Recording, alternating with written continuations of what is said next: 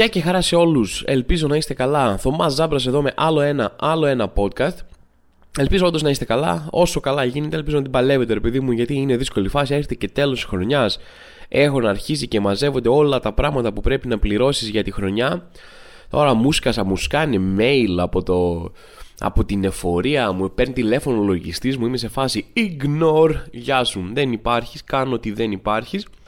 Αλλά είναι αλήτης, ρε. Δηλαδή, άμα δεν το σηκώσω το τηλέφωνο, μου στέλνει mail, μου λέει αυτές οι εισφορές σου εδώ πέρα είναι τα ΦΠΑ, τα μάζεψα, το, ο φόρος εισοδήματος. Και λες, ρε, αλήτη, άμα δεν σου σηκώνω το τηλέφωνο, ίσως υπάρχει κάποιος λόγος. ίσως η ψυχολογία μου δεν αντέχει αυτή τη στιγμή να μου πεις ένα, ένα συνολικό πενταψήφιο ποσό τι χρωστάω. Δηλαδή, άστα εκεί πέρα να πάει στο διάλογο.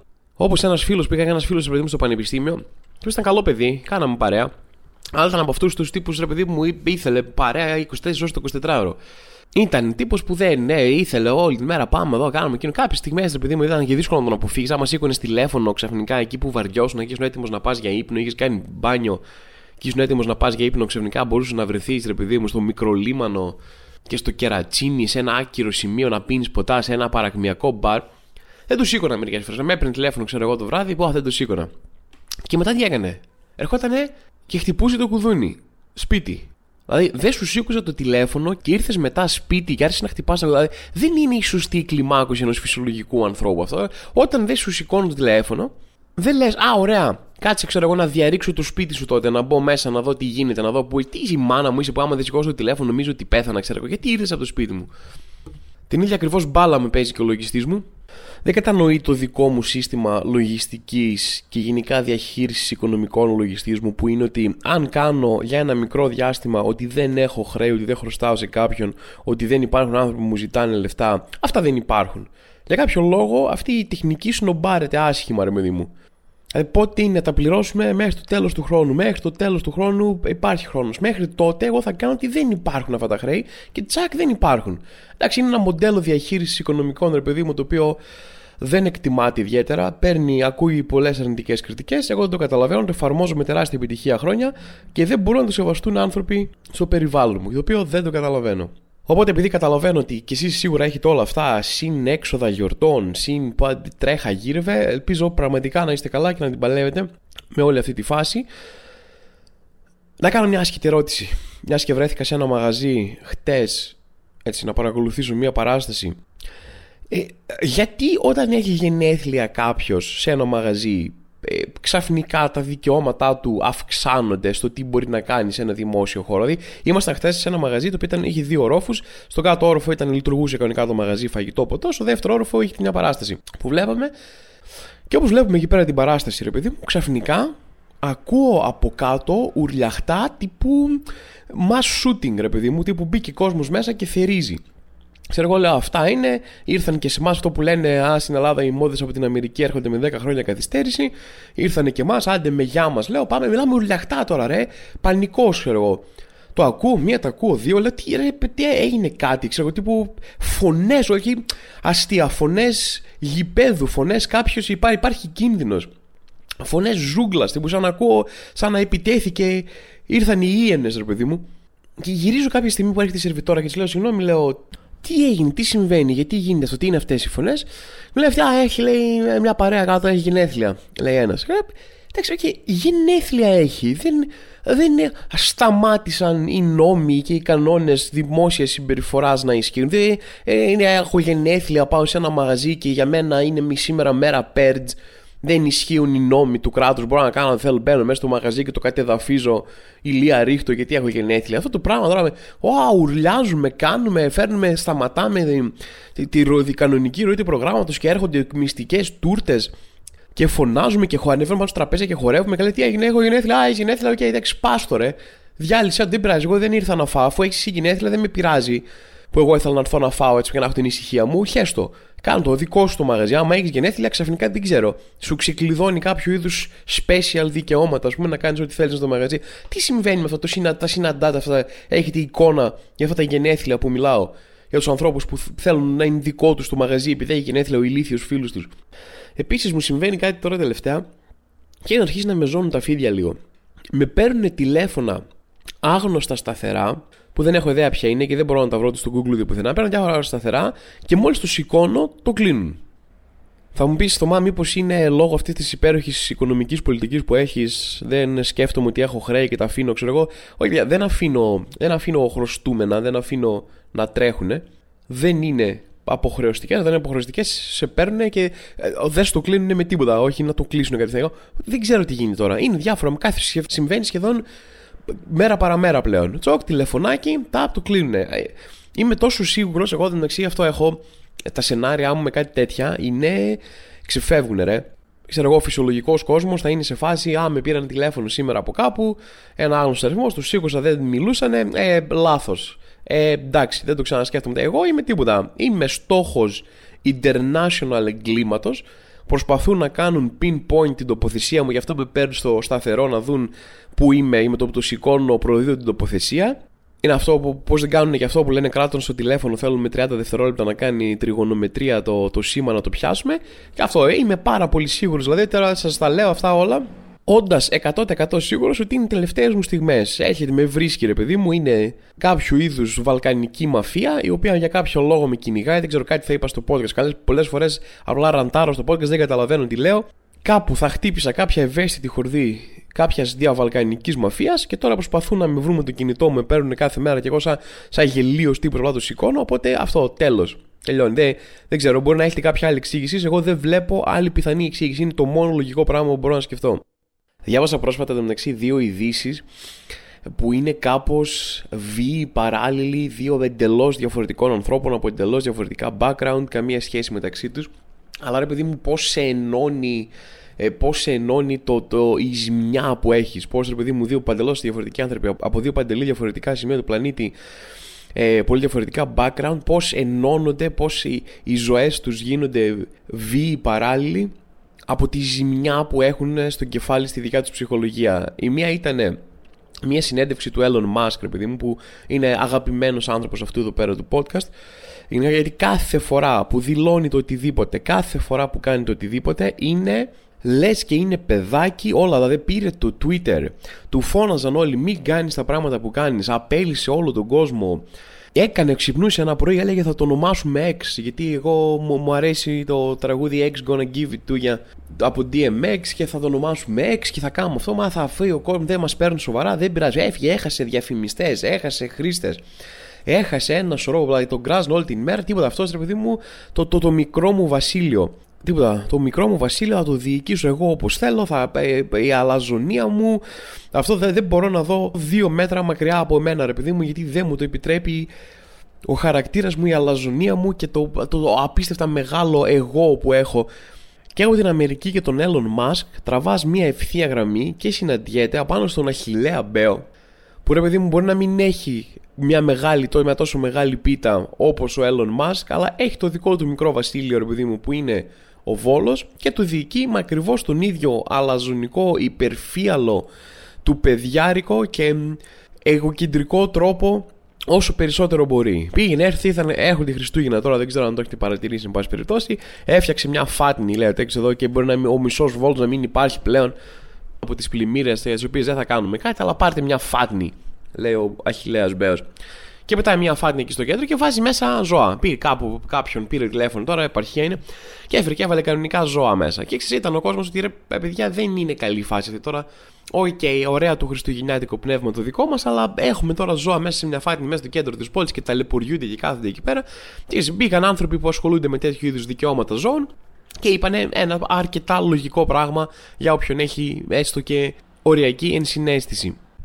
Οπότε τώρα έχουμε δύο ανθρώπους, έτσι, μια φοβερή σύνδεση, δύο όψεις του ίδιου νομίσματος ρε παιδί μου και αυτές οι ειδήσεις που διάβασα ήταν οι εξής. Από τη μία ρωτάνε τον Elon Musk τι έχεις να πεις στους διαφημιστές που σε παράτησαν και έφυγαν για τις βλακείες που κάνεις στο Twitter OK, okay, βλακεία ή όχι βλακεία, κάνεις κάποια πράγματα, κρίνονται και κάποιοι έκαναν ότι ξέρεις τι, γεια σου, Έλλον. Τα λέγαμε, άμα θες να κάνεις ό,τι σου κατεβαίνει στο κεφάλι, όποτε σου κατεβαίνει στο κεφάλι, εμείς την κάνουμε. Και την έκαναν. Και μετά από την άλλη έχεις τον Μπέο που του λένε ότι ρε φίλε, υπάρχουν νομοθεσίες για τα ζώα, υπάρχουν πράγματα, πρέπει να δούμε αν τηρούνται. Γιατί τα έχεις πάρει λίγο και τα έχεις πετάξει μέσα. Και τι απαντάνε και οι δύο αυτοί μεγάλοι άνθρωποι, οι δύο όψεις του ίδιου νομίσματος. Ο ένας απαντάει, του λέει: Τι έχεις να πεις για τους διαφημιστές Έλλον που σκότωσαν και έφυγαν. Και απάντησε αυτός να πάνε αγά, λέει ο, ο Έλλον. Ρωτάνε και τον Μπέο τι έχεις να πεις για τους ανθρώπους που λένε ότι μπορεί να, τα ζώα εκεί πέρα να μην είναι καλά, να υπάρχουν νομοθεσίες κτλ. Λέει, έχει το διάλογο κοπρίτε, απάντησε ο.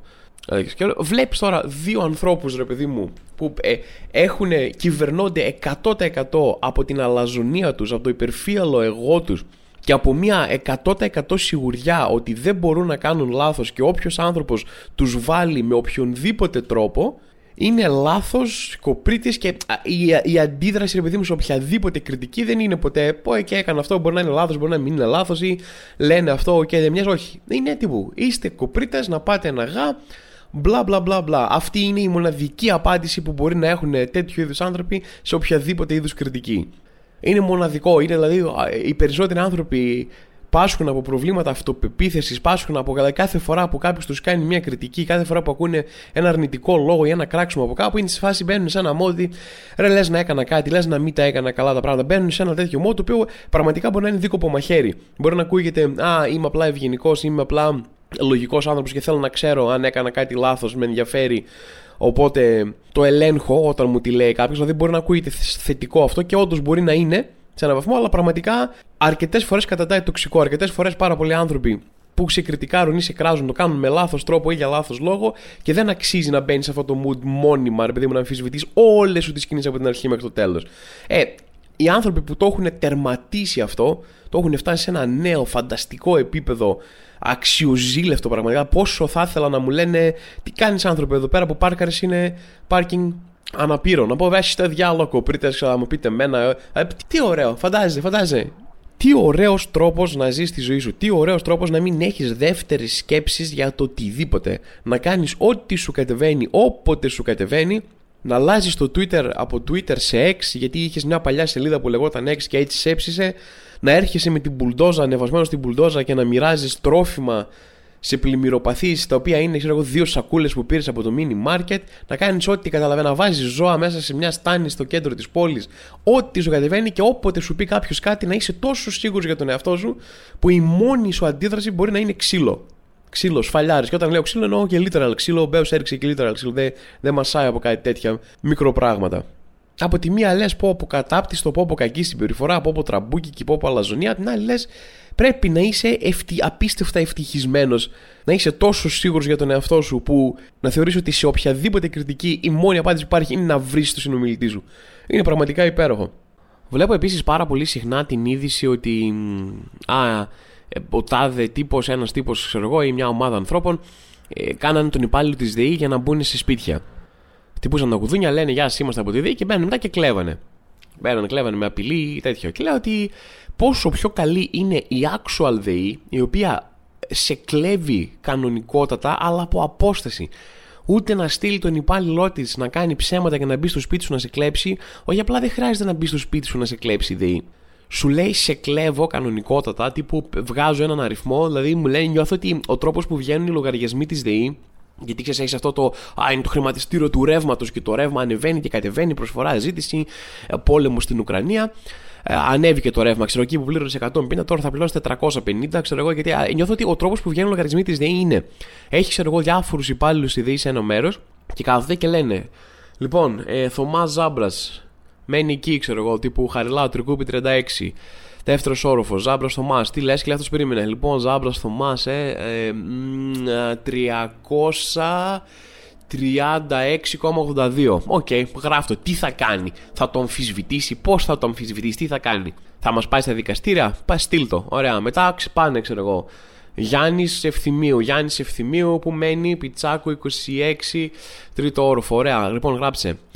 100 όχι, λάθος τον ακούω το Γιάννη πιο πολύ για 212,18 εκεί είναι μια χαρά κλείδα έτσι, έτσι βγαίνουν οι τιμές της ΔΕΗ νιώθω ρε παιδί μου δεν νιώθω ότι μετράει κανένας κανένα ρέμα Κάνουν αυτό, πετάνε ένα τυχαίο αριθμό, κάνουν και το άλλο μετά για να νιώθεις και λίγο μάγκα. Σου λένε λοιπόν με επιδότηση του κράτους, έχετε τις επιδοτήσεις τη ΔΕΗ τώρα στο κράτος που έχουν παραμείνει για κάποιον λόγο και καλά υπάρχουν ακόμα, αλλά είναι τύπου Λοιπόν, ε, ο λογαριασμός σου είναι 360 ευρώ και έχεις μια επιδότηση από το κράτος πλην 3,1 ευρώ.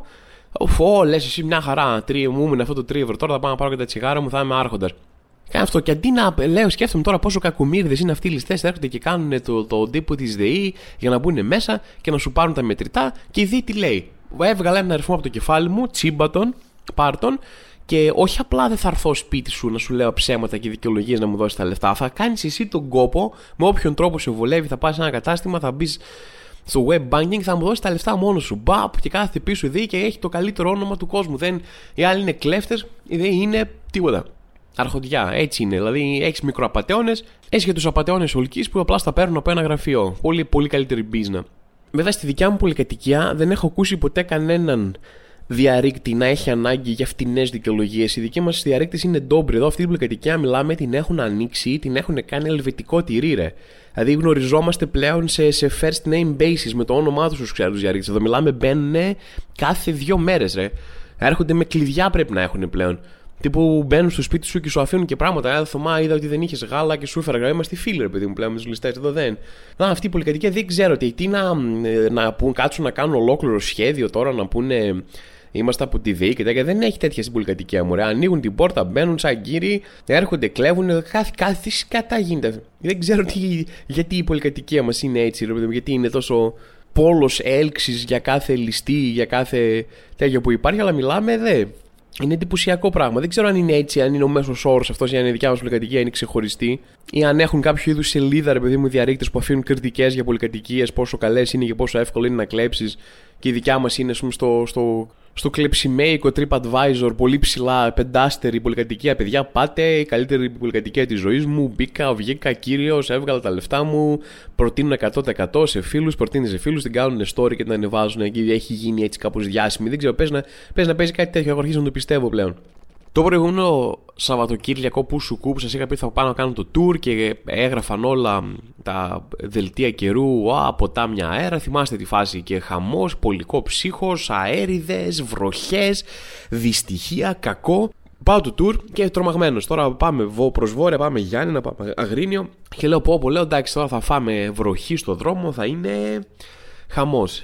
Τίποτα απολύτως, ρε. Έβρεξε κυριολεκτικά 5 λεπτά κατά την είσοδό μας στο Αγρίνιο με το αυτοκίνητο και ποτέ ξανά. Ποτάμια αέρα δεν είδα, όχι ποτάμια, ούτε ριάκια. Ούτε ένα μικρό ριάκι αέρα, ούτε ένα, μια, ε, μια πηγή αέρα από τον τοίχο να στάζει λίγο νερό, σταγόνες αέρα, τίποτα ρε. Απολύτως. Για άλλη μια φορά επιβεβαιώνει τη θεωρία μου ότι κυριολεκτικά δεν, είναι, δεν, έχει, δεν υπάρχει κάποιο είδους επιστήμη πίσω από τη μετεωρολογία. Πετάνε τον ουρανό, κοιτάνε κο, κόκαλα όπως κάνανε οι αρχαίοι νκα, ξέρω εγώ, πετάνε γάδο, λένε Για να δω, δηλαδή, πόσες φορέ πόσες φορές έχω ζήσει. Το έχω ξαναπεί αυτό εδώ πέρα το podcast, αλλά το πόσες φορές έχω ζήσει. Το να κοιτάω λίγο γιατί εγώ έχω μηχανή, κοιτάω, ε, θα βρέξει αύριο. Μπαίνω, κοιτάω το προηγούμενο βράδυ, το προηγούμενο πρωί, ας πούμε. Θα βρέξει αύριο το πρωί που θέλω εγώ να πάω κάπου με τη μηχανή μου. Πουθενά βροχές, ρε. Κοιτάω 3-4 δελτία, καμία βροχή, πουθενά. Θωμά πήγαινε, έτσι γράφει το δελτίο. Κυριολεκτικά Θωμά, πάρει τη μηχανή σου, αγόρι μου, κάνει τη βουλτούλα σου, ο αέρας σα χτυπάει στα μαλάκια σου κτλ. Έτσι, ωραία, πάμε. Ξυπνάω το πρωί, βρόχα, βρόχα, ρε. Ξυπνάω το βροχή, βροχή, βροχή, τουλούμι. Και μπαίνω από περιέργεια πάλι να δω το δελτίο τύπου. Να δω κάτι ρε φίλε. Θυμάμαι, τι, ε, δεν είδα ότι δεν θα έχει βροχή σήμερα πουθενά. Μπαίνω όλα στα δελτία τύπου και είναι τη φάση όλα λοιπόν βροχές σήμερα όπως είχαμε πει κανονικά. Και λες, ρε, ρε, ρε απαταιώνα. Τι απλά μπήκες. Θα έπρεπε να έρχεται όταν, όταν την προηγούμενη μέρα είχες για το επόμενο πρωί ήλιο και μετά ξαφνικά ξυπνάς το πρωί και βρέχει και λες: Πω, πώς την πατήσαμε έτσι, ρε. Πω, είχα πει ήλιο, ε. Τι, για κοίτα, τι είχα πει ήλιο. Ήλιο, έχω γράψει ήλιο, έχω γράψει. Ε, ε μπραζ, άλλαξε, το βάλε βροχή τώρα. Όχι, δεν θα έπρεπε να σου επιτρέπεται αυτό. Θα έπρεπε να, να όταν αλλάζεις το δελτίο επειδή βγήκες από τον μπαλκόνι σου και το είδες εκείνη τη στιγμή σε live, δηλαδή εσύ δεν μου κάνεις πλέον πρόγνωση καιρού, μου κάνεις live streaming τι καιρό έχει έξω. Είσαι σαν Facebook που μπήκε κάποιος και έγραψε βρέχει, χιονίζει, ξέρω, κάτι τέτοιο είσαι θα έπρεπε να είναι υποχρεωμένοι από τον νόμο όταν αλλάζουν σε live stream το δελτίο γιατί εκείνη τη στιγμή είδαν ότι βρέχει ενώ είχαν προβλέψει ήλιο, θα πρέπει να έρχεται με disclaimer πάνω. Να έχει μια κόκκινη, ένα κόκκινο αστερίσκο και να λέει ε, βρέχει τελικά να τη βροχή είναι έξω, την είδαμε κι εμείς τώρα όπως την είδατε κι εσείς. Ε, αλλά χτες είχαμε πει βλακεία. Είχαμε πει βλακεία, καλά θυμάστε. Δεν σας είχα πει εγώ βροχή χτες. Σας είχα πει κανονικά ότι θα έχει ήλιο και έχει βροχή, βλακεία. Δικό μου, αναλαμβάνω το λάθος και τις ευθύνες γιατί είμαι ένας υπεύθυνος ενήλικας. Τώρα όμως έχει βροχή, οπότε αναγκαστικά το γυρίσαμε σε βροχή. Επίσης, κλείνοντας, θέλω πάρα πολύ να σας ευχαριστήσω. Έχουν έρθει η επισκόπηση αυτή του Spotify, τι ακούσατε φέτος, πόσα λεπτά ακούσατε κτλ. Podcast και τέτοια μου στέλνετε όλοι πόσο ακούσατε το podcast μέσα στη χρονιά, πόσο ε, σε τι θέση βγήκε στα podcast σα κτλ. Και, και έχει μεγάλη ανταπόκριση. Σας ευχαριστώ πάρα πάρα πολύ. Η αλήθεια είναι ότι ήταν μια πολύ καλή χρονιά φέτος για το άλλο ένα, άλλο ένα podcast. Πήγε πάρα πολύ καλά. Είχαμε μέσα σε ένα χρόνο, από τότε που ήρθε στην 24 Media, μέσα σε ένα χρόνο κάναμε περίπου 2,130 εκατομμύρια ακροάσεις. Έχουν ανέβει τα κοινά, έχουν ανέβει όλα. Σας ευχαριστώ αλήθεια πάρα πάρα πολύ μέσα από την καρδιά μου. Δεν το περίμενα ποτέ όταν ξεκινούσα αυτό το podcast ότι θα κατέληγε σε ένα πράγμα το οποίο θα ήταν ο μεγαλύτερός μου δεσμός, ο μεγαλύτερό μου bonding με το κοινό μου από όλα τα πράγματα που έχω κάνει, ίσως γιατί είναι εβδομαδιαίο το ραντεβού, να έχω κόσμο που το ακούει συνέχεια, το ακούει σε σημαντικές στιγμές. Δηλαδή αυτά είναι τεράστιες χαρές και τιμές και ένα πράγμα που δεν περίμενα. Ήταν άλλο ένα πράγμα, άλλο ένα podcast θα μου πείτε, ναι. Ήταν άλλο ένα πράγμα που έκανα ότι ξεσπάρτε λίγο content, προσπαθώ να Σας λέω τη γνώμη μου, θα προσπαθώ να είναι λίγο κωμικό, αυτό να περάσετε καλά, να βάλετε κάποια στιγμή να το ακούσετε, να περάσετε καλά και τέλος ότι θα γινόταν συνήθεια για ανθρώπους ή θα τους στήριζε σε δύσκολες στιγμές ή και σε χαρούμενες στιγμές ήταν ένα πράγμα το οποίο δεν το περίμενα και πραγματικά τεράστια χαρά και τιμή μου και σας ευχαριστώ αλήθεια πάρα πάρα πολύ γι' αυτό. Αυτά τέρμα τα συγκινητικά, ξέρετε δεν το έχω εγώ με αυτά. Τελείως το είπα μία γιατί έπρεπε να το πω. Πάμε παρακάτω τώρα με τις ζωές μας. Όσον αφορά παραστάσεις, γιατί με ρωτάτε συχνά άμα θα έρθω στην τάδε πόλη, θα έρθω στην παράλληλη πόλη, ε, δεν έχω κάτι προγραμματισμένο άμεσα για tour.